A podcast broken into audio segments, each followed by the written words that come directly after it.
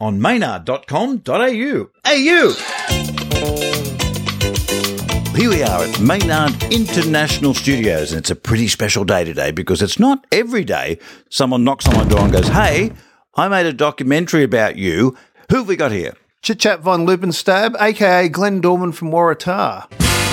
Waratah? Kmart. Well, I was um, old enough to remember when it went up, but I am very excited. Finally, we can put this bloody castanet film out, Maynard, which we, you were so involved in this film, and I can't thank you enough for what you've done. It's, it's the one and only, and probably ever, documentary on the Castanet Club. You spoke to everybody. I've written down here overshooting. How much did you shoot for the half hour you've got? Six hours worth of footage? When we sat down with Warren and Steve to start off with, we got an hour and a half. The Warren interview we could have just put out. If you don't know, Warren Coleman was bowling man. Incredible level of intelligence and also humble. He was so nice about every single member, went into depth about what happened, the order it happened in. It sort of set the direction for the rest of my life. I've been working in show business because of what I did in the Castanet Club. But then as we talked to more people, you included, you had a different perspective. We talked to Angela Moore.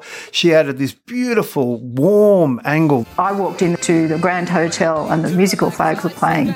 And within minutes, I was dancing on a pool table and thought, "This, uh, these are my people." Mikey Robbins had a different memory. There was sweat coming down the walls, and this sense that the floor was about to give way. What was fun about making this film was I was a fan. I used to go there when I was 15 years old, but the amount of joy. Everybody wanted to get it right. You included, you especially, really. We were having conversations at 10 o'clock at night where you'd found some photo that was going to match one mm. line and, and to be able to incorporate everybody and get you guys to proof it and to get the history. It was a dream come true. And for me, as a 15 year old self that went on a journey through my life that was completely informed by the band was just a joy. In here is the back end of what I would have been doing. That's sorted. That's Mad Club, Triple J stuff. That's other. Can I describe this room? Yes, please describe it. A cacophony, I think, is a, a good word to start with because it's above hoarder level in a great level because it's organised. Thousands of records, thousands of reels of tape, but all organised in beautiful ways. This is what is left of the Castanet scan. So let's go back into the lounge room now. A milk crate, and there would be probably well, over a hundred Polaroids or various things there. And of course, on the top is photos of Mark Jackson. That's just like one tenth of the stuff. And you just dip your hand in and you pull it out, and oh, there's a photo of me and Glenn Osborne. And of course, these are ones that you never saw. That's a meeting of the Castanet Club late at night. There's us in Melbourne. That is Kim Pink Orchestra on stage at the Castanet Club. Pete Mitchell undoing his pants on stage. And look at Warren's haircut. Well, he was a very handsome man. These are incredible photos you're showing me. Hmm. And that was the other great thing about making the film is that everybody had photos that no one else had seen. What's one of the most obscure photos you wanted me to find? There was you with you playing a trombone out the window at the Cambridge. So I wanted a photo. So Steve tells his story about when the musical flags, the band that preceded the Castanets, played. They didn't have room. You, you would just turn up and start playing with them, and they didn't have room on stage. So they would open the window at the Cambridge, and you'd play a trombone through that window. He Put his mic out the window at the Cambridge, and he had to stand on the on, on the footpath and playing through the window. And you being you, you actually have your pho- a photo of you sitting in a window playing a trombone. But the other thing I want to mention too is that all the fans of the band, big name fans that got involved. Jane Yeah, Turner. yeah. She lives in France now, so she would come back from Paris. We wanted to try and get to her somehow, and she was really up for doing it. She was in quarantine in a hotel in Melbourne. She couldn't get her hair done, which was driving her crazy. So she ended up doing her own hair, filming an interview to her phone, still sing their songs like Russell's Brody character. What was it? I got hit with the ugly stick. Got it hurt. Her love of the band was just there. As John Doyle, rampaging oh, Roy Slaven, he was great. It was a joyous, wonderful, exuberant, all inclusive, larger than the sum of its parts experience. Because Castanet Club could easily get lost because we were from Newcastle. We did this thing at a certain time. They did the movie one before Strictly Ballroom. It's kind of interesting. I wonder if they'd been after Strictly Ballroom, they would have got more attention because that's a great movie that deserved much more attention. We watched the Shroud of Turin in dynamo just to prove a point. Problem stains from mystic or theological sources? No problem. Just pour a third of a cup of dynamo on the image of the Christ. The rest in the wash. Yes, we turned two millennia of Christian history into a worthless piece of linen. The film is great. I just think that it was too hard for people to process. It wasn't a band with a lead singer. There were five. it was everyone throwing everything at the crowd at once. I think the fact it was a musical thing, it was a theatre thing, I think it was a fashion movement. It was vaudeville. Is what it was. It was a vaudeville show, and I think that had it translated to TV, there must have been a way to do it. That would have been the way for you guys to go next, but mm. that didn't happen. At that time, there was just the three networks, and the ABC didn't quite know what to work out, and the ABC didn't know quite what to do with your doco either, did they? No, they thought it was too niche, which is interesting because you've got Not something the ABC normally says. it's a Newcastle story because it is a Newcastle story. But so much of what happened in entertainment on every level in Australia through the 90s and 2000s is in some way is connected to the Castanets. And we're talking about everything from Kath and Kim, but also all Triple J. You went straight to Triple J. That was at the rise of Triple J. You were followed by Mikey Robbins, who was also in the band, which included Sandman, who was Johnny Goodman from the band. Yeah, it was at Triple J from 85 to 95. I mean, this is when it got sent national, and that really changed music. The Sandman T-shirt was the biggest selling T-shirt at the big day out because I was in a, obviously in a band later on, Machine Gun Fellatio. In what way did the Castanet Club influence Machine Gun Fellatio? Every single way. The reason I'm called Chit Chat von Loopin Stab is because watching that band at 15, I saw what entertainment should be. It was all about the audience. When it came time to start that band years later, everyone had pseudonyms because everyone in your mm. band had Yes. pseudonyms. We had circus performers on stage. We would have sometimes eight extra people on stage. What imprints on you when you're 15 years old is usually what stays with you for the rest of life. The hmm. impact of this band was 100% translated for me in what we did with Machine Gun Fellatio.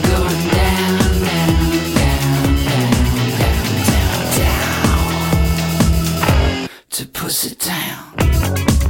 I mean, clearly there's a lot more nudity in our band, but Not as much nudity as we could into the Castanet Club. every single party trick you guys had, you offered it up. And it was sometimes happening simultaneously on stage. There'd be two or three things.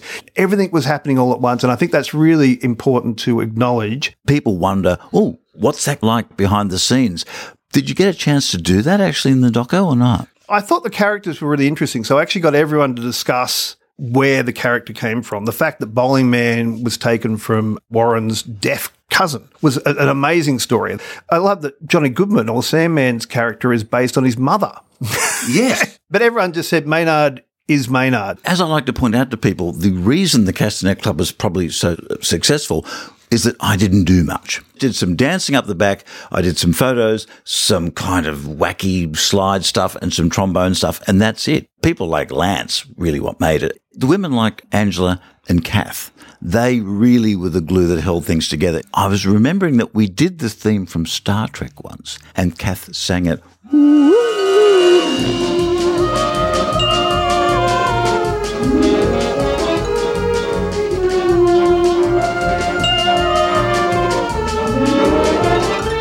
everyone played their part. I think that you added a level of surrealism. The way you dance added such mayhem. You had such a lunacy about you. Warren didn't play an instrument.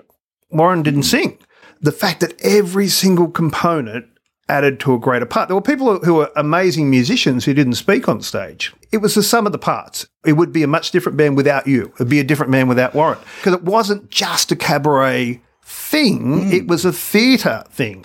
You were transported. To go to that club, it was like going through a portal to me. In Newcastle, for me, it was a grimy, it was black and white, hmm. dirty old town. You would step into this neon part. Which was the club. You'd step through, suddenly it was 50s Vegas, suddenly it was 60s London. But then there's a little bit of Star Trek and a little bit of Lost in Space mixed into the pot. And so all, the, all that stuff from your childhood television came to life. How hard was it to edit stuff out. You spoke to about 10 people, didn't you? Well, I think more than that because we got all the fans. I mean, Tim Ferguson's in there from DAS. They had this wonderful thing that we always wanted to have in the band, which was girls. Hugely talented, smart, sassy, super cool, self possessed women. Flacco's in there. The whole venue was the personality of the group, and there were all these strange creatures, and I was, I was really impressed. If it had been in Sydney, we would have been distracted by everything that was going on and the whole thing would have broken up. I just think I was incredibly lucky to be with such a talented group of people. That was the main thing I wanted to capture with the documentary about how much went on all the time. Problem was with copyright music, you couldn't oh. play a lot of the stuff that we had. In fact, I did a few mixes of our album playing the bits that you could use, and that must have been annoying because you really wanted to show what we played, and you can't do that. It would get pulled from YouTube, and we didn't have the dough. I mean, we got a little bit of money from the museum and some from Port of Newcastle to make this. It Would have been great to have Legend of Xanadu. Our love was for one day, it was doomed to pass away.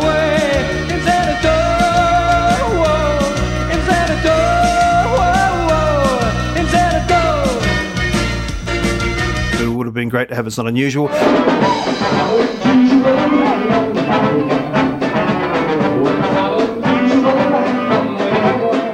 be honest, I would have loved to start the whole thing with a version of Get Happy. Hallelujah. Come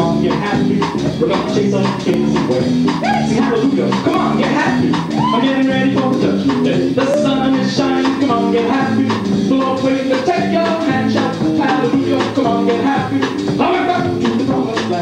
What did you think of the musical flags as a precursor to the Castanet Club? I Can't Stop is a cracker. What a great oh. song. Now I'm so far into debt, I've got to work for the rest of my life. Now I can't stop, I can't stop, I can't stop, I can't stop. When I get bored, I spend some more. I can't stop, I can't stop. and just a really good band. I don't think we made enough of how many members of that band, including yourself, came over to the Castanet. They did a gig at Stan's Bar at the uni. I just turned up and really got on well with them. And they went, why don't you come play the trombone? I played trombone with them and then ended up with the Castanet Club. Where can people find this video? Storiesofourtown.com. If you look up on YouTube, we have our own YouTube channel, Stories of Our Town. You can watch it all for free. We want you to share the crap out of it because we want to keep making these films. What's the one thing that people might take away from the Castanet Club doco that they might not have thought was there? I think the thing that will surprise people is how much happened after. Everyone said to me that has seen it that wasn't there just said, My God, why wasn't I there? Number one thing people say straight away, How did I miss this? Why wasn't I there? The weirdest thing about making this film was every single member tried to convince me they were the worst player in the band. You said I was the worst player in the band. Steve said he was the worst player. Warren said, Well, I never played an instrument, so I must have been the worst. Mikey Robbins told me, he said, I never played drums before the band or after the band, so therefore I was the worst player. But I think this version of Aquarius proves that all of you were wrong. I just think you cared about the audience more than yourself. And I don't think that happens enough. People need to know this story. But I think Aquarius is the cover that I would have liked to have put in. So we'll go with that. My favourite moment is when Lance goes, oh, and then the keyboard goes, dee lee lee lee. It's just a great arrangement. How wonderful is it that everybody wanted this to work? Everybody in the band just wanted this to be right. And I hope for my sake and for your sake that we did get it right. Let's go to Aquarius Land now with Lance, Steve's guitar, the brass. It's a wild thing. Thank you so much.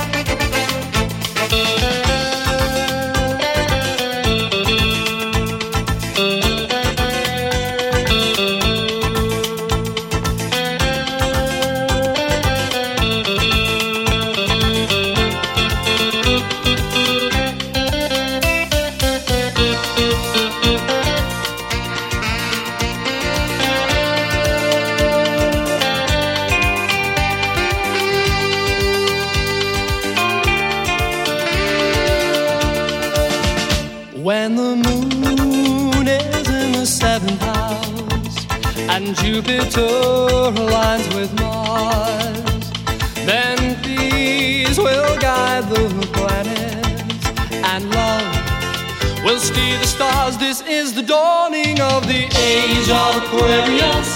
Age of Aquarius. Aquarius.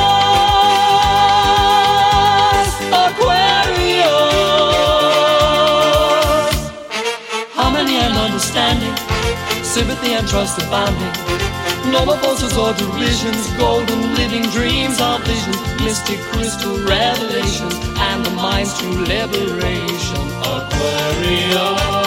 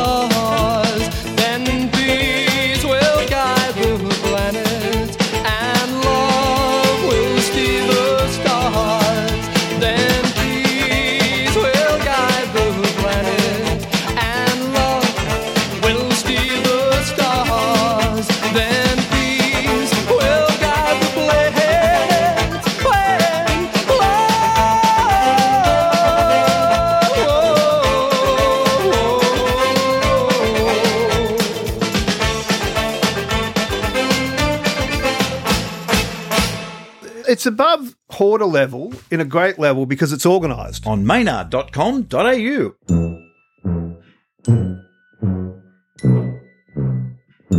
Hey, you! Bryson and Hume. Everything digital.